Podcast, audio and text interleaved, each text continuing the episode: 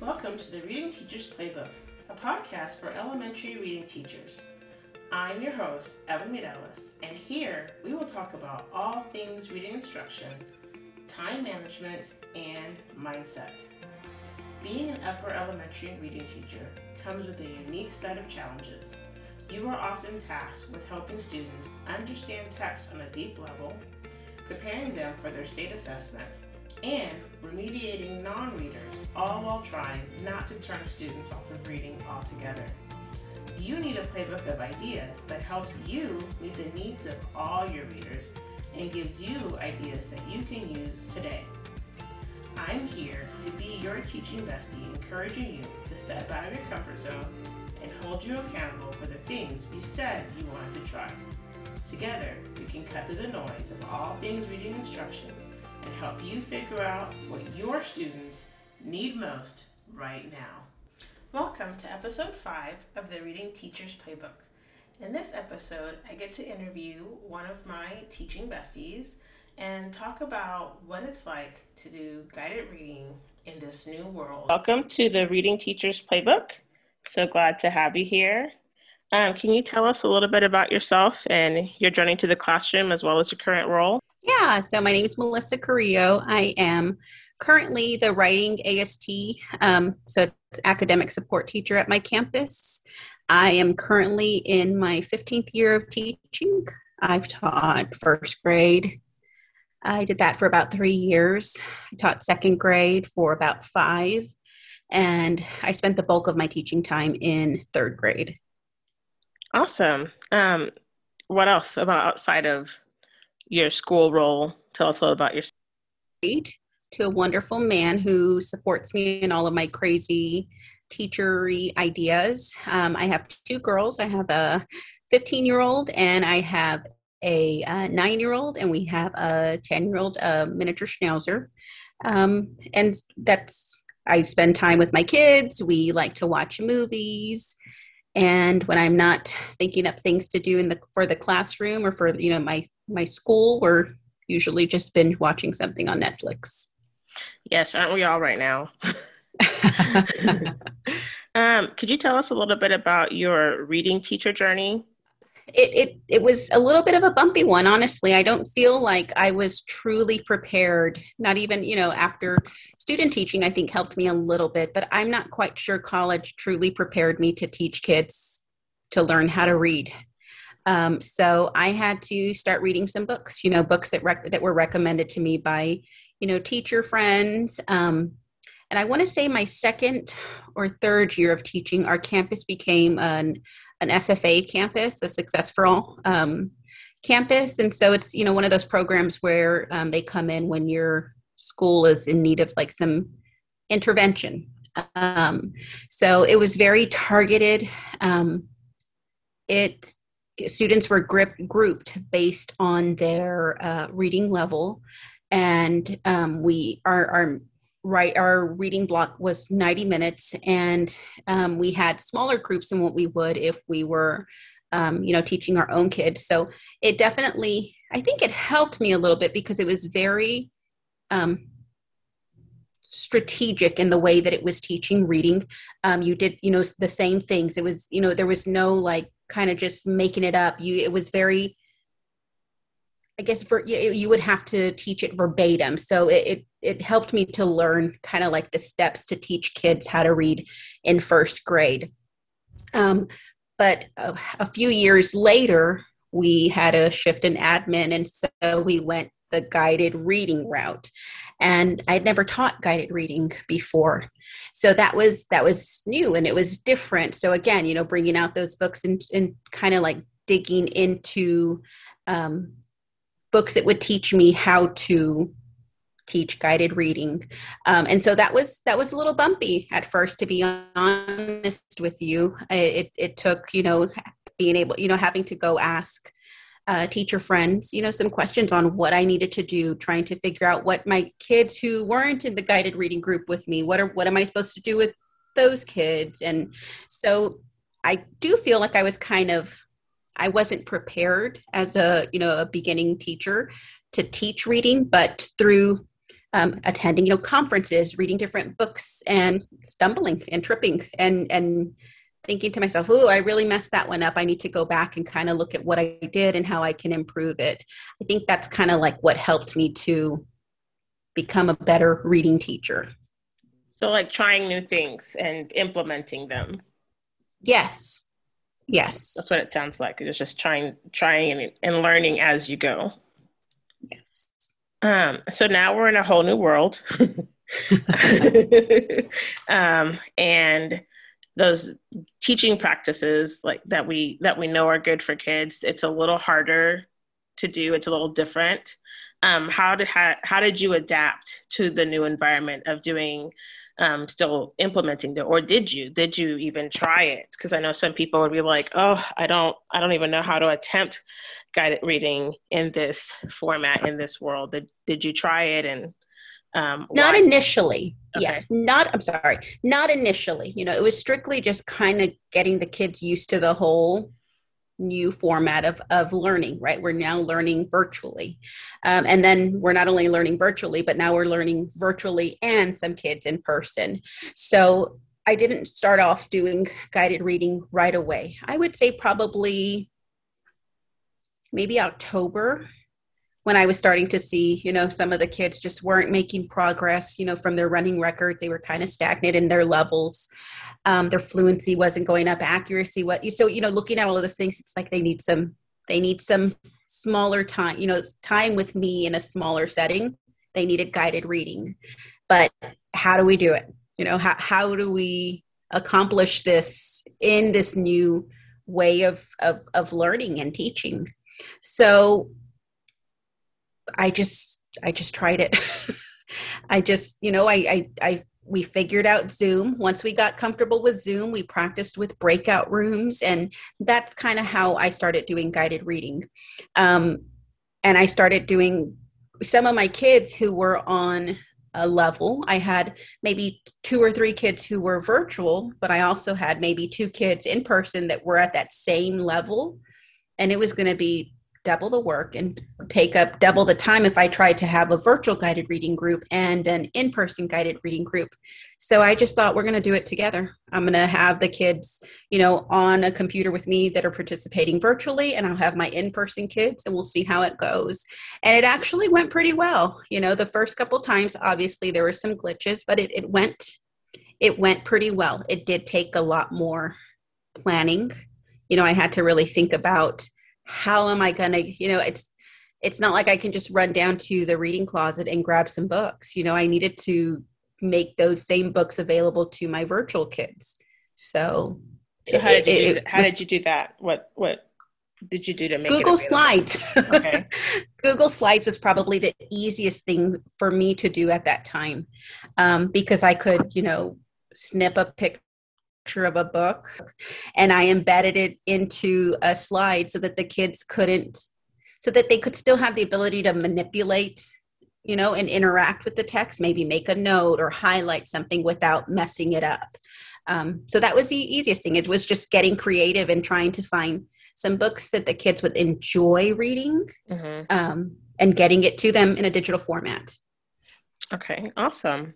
Um, and so then, like you, you talked about getting organized. What specific things did you do to get organized so that you could have group? Because I know, like um, some teachers, when it was regular guided reading, they would have bins or tubs with their books and different materials handy. You could just turn around. Here's my group. Here's all your stuff. But that's like you mentioned, that's not uh, available anymore, or, or not available in the same way, and not to the kids that you had. So how did you um, you mentioned Google Slides. How did you get the Google Slides to them? Like, what did you do to make sure they had those materials or any handouts that you were using?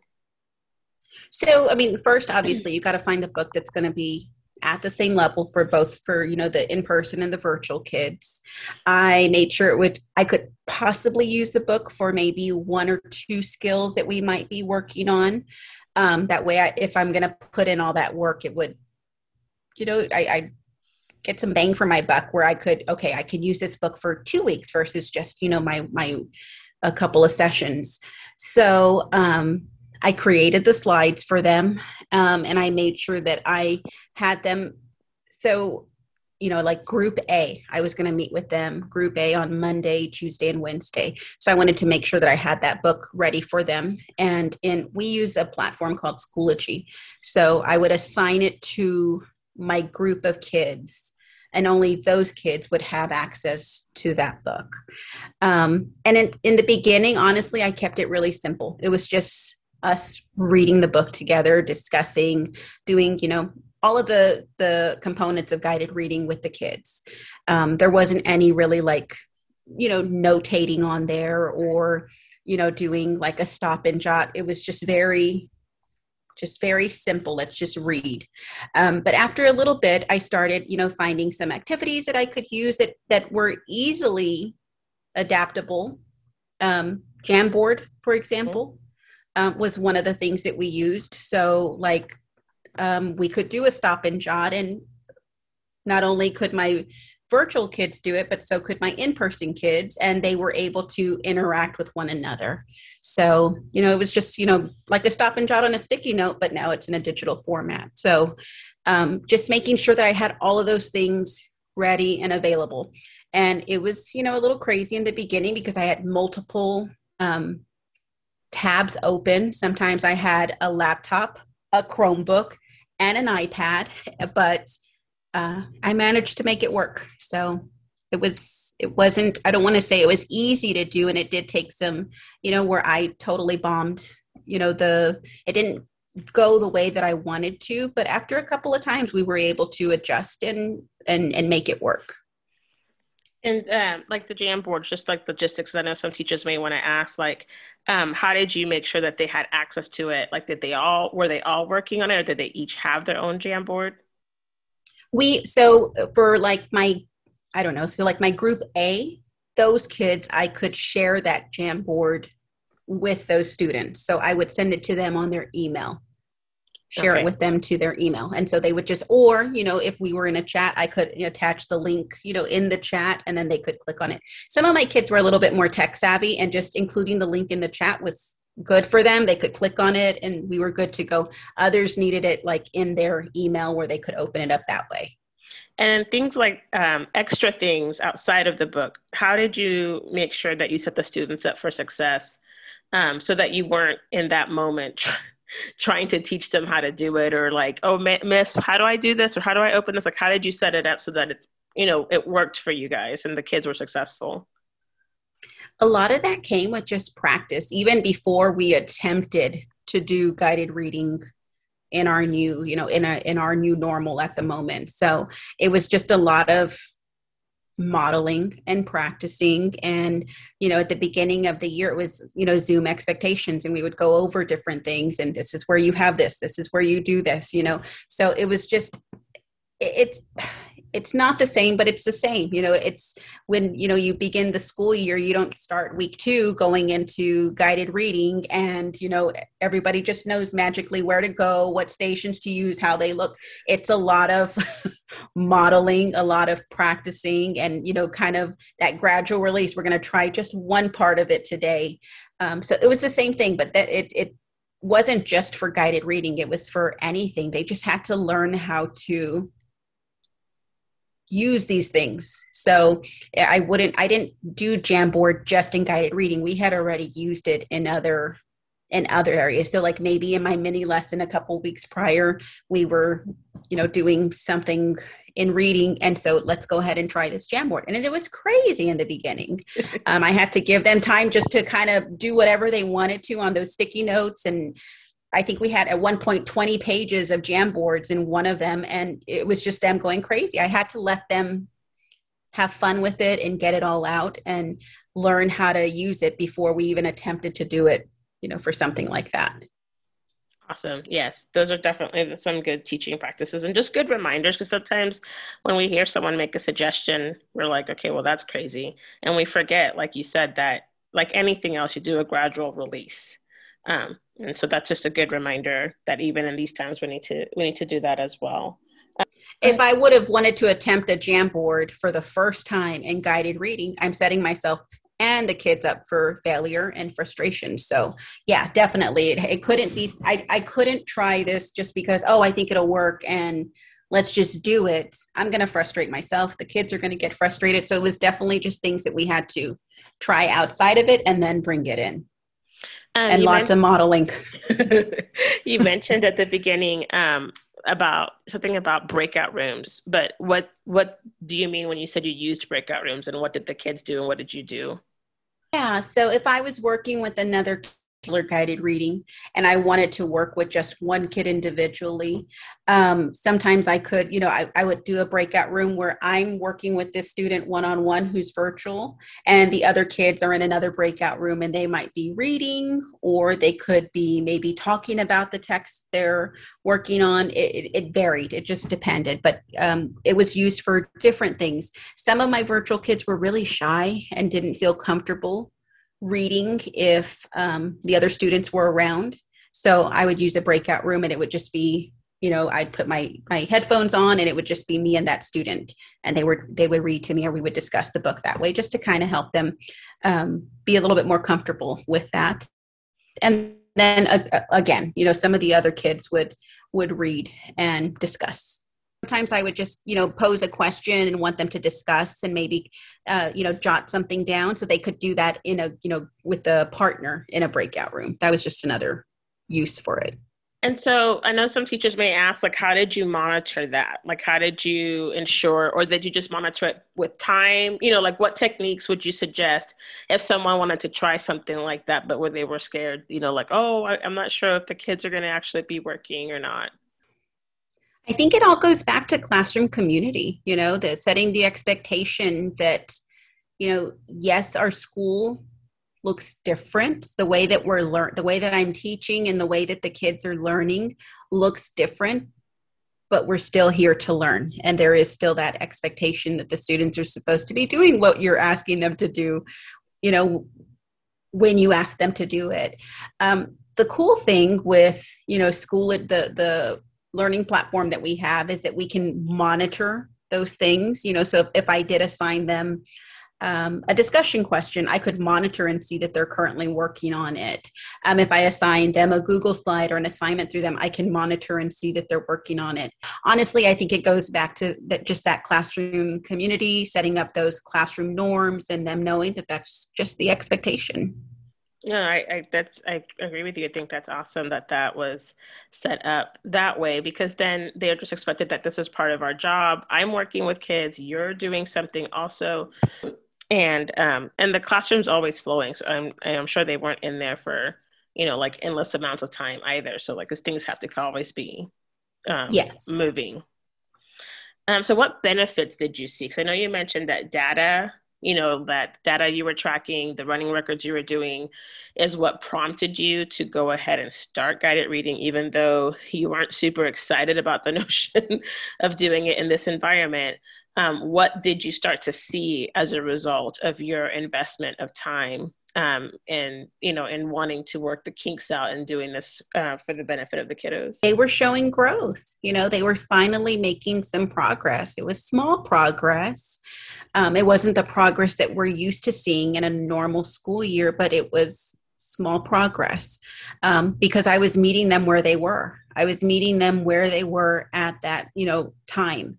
Where in our mini lesson you know you're you're presenting them this you know mini lesson and it might be a book that's above grade level and they didn't have time to practice that skill at their instructional level. So they just they started taking off in their reading. They started making progress. They started you know enjoying reading. They started they started liking to read again. So before it was, it, it, seemed like it was almost a chore because it was challenging for them. So I was able to provide them with books, maybe not, you know, a traditional book, but I was able to provide them with a book that they could read, you know, because it was at their level. It wasn't something that was too challenging for them or too easy for them.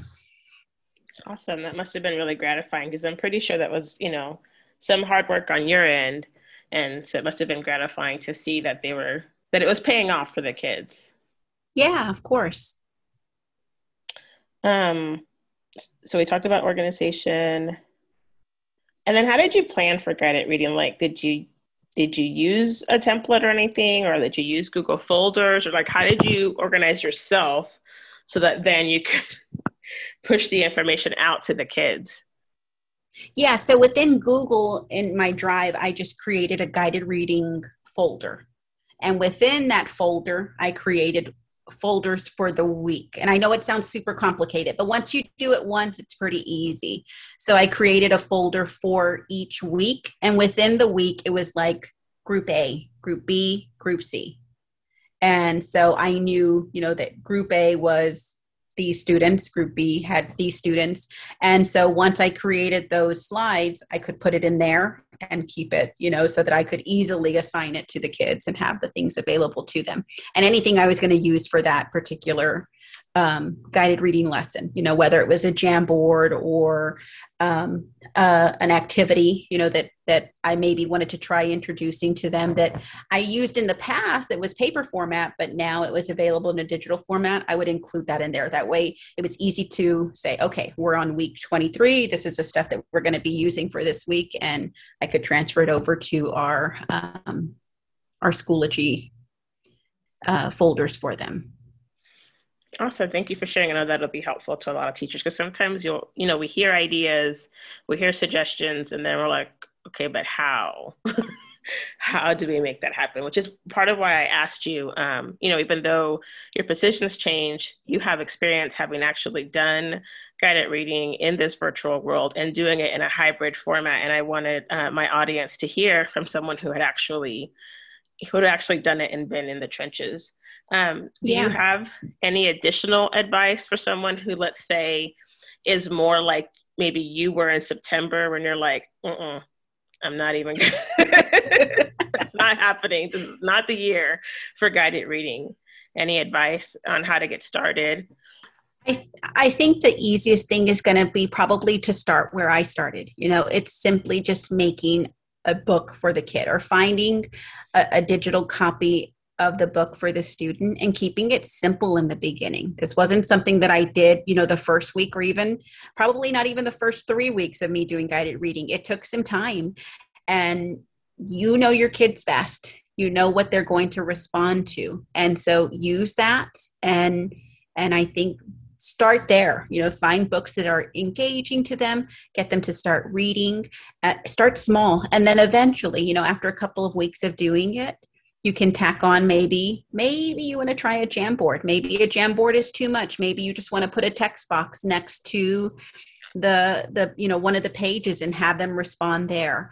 Um, but i think starting small you know just taking that initial step because it's so powerful and because you get a lot of bang for your buck with guided reading. You can really see where the kids you know what areas they need you know to work on um, and you can really see that that growth in a in a guided reading um, group when the kids are uh, working together and when you're hearing them read versus you know doing it whole group so i think just start small you know try getting you know try creating a google slide for the kids um, and getting them to read and get comfortable with that and then you can branch off and try something different well, or something you. that's a little bit more challenging do you um recommend any resources, like anything that you were still, because uh, you mentioned books that you were a reader and that you went to books a lot. Anything that you used in the past that still helped you um, during this time that you might recommend? The Book Whisperer was mm-hmm. really a good book that I enjoyed.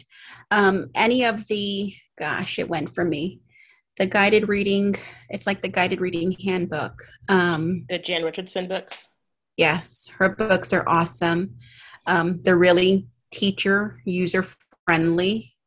Um, the Reading Strategies book has some really good, um, you know, kind of quick, but from Jennifer Serravallo, right? Mm-hmm. I see. Yep. Um, I, I, I used hers. I mean, you could easily use some of her strategies to teach. You know, to that was another thing. You got to keep those guided reading lessons short, short and sweet, because in a normal school year, the kid's attention span is pretty short. And I think in a virtual environment, it's even shorter. So I liked using her book to kind of get, you know, just to get to the the meat of what I needed to teach them and work on, and then we could kind of move on from there. But those were some of the books that I've used. Awesome. Well, thank you so much for joining us today, Melissa. It was such a Thanks for having to me. you and hear about um, all your tips and tricks from the trenches. Thanks for having me. Thank you. Thank you for taking time out of your busy day to take a page from the Reading Teacher's Playbook. If this episode resonated with you, please take the time to rate and review the podcast on Apple iTunes so others can find it too. And take a screenshot of this episode and tag me at Miss Eva Mireles on Instagram. Check the show notes for any links mentioned and hit subscribe so you don't miss a play from the Reading Teacher's Playbook. See you in the next episode.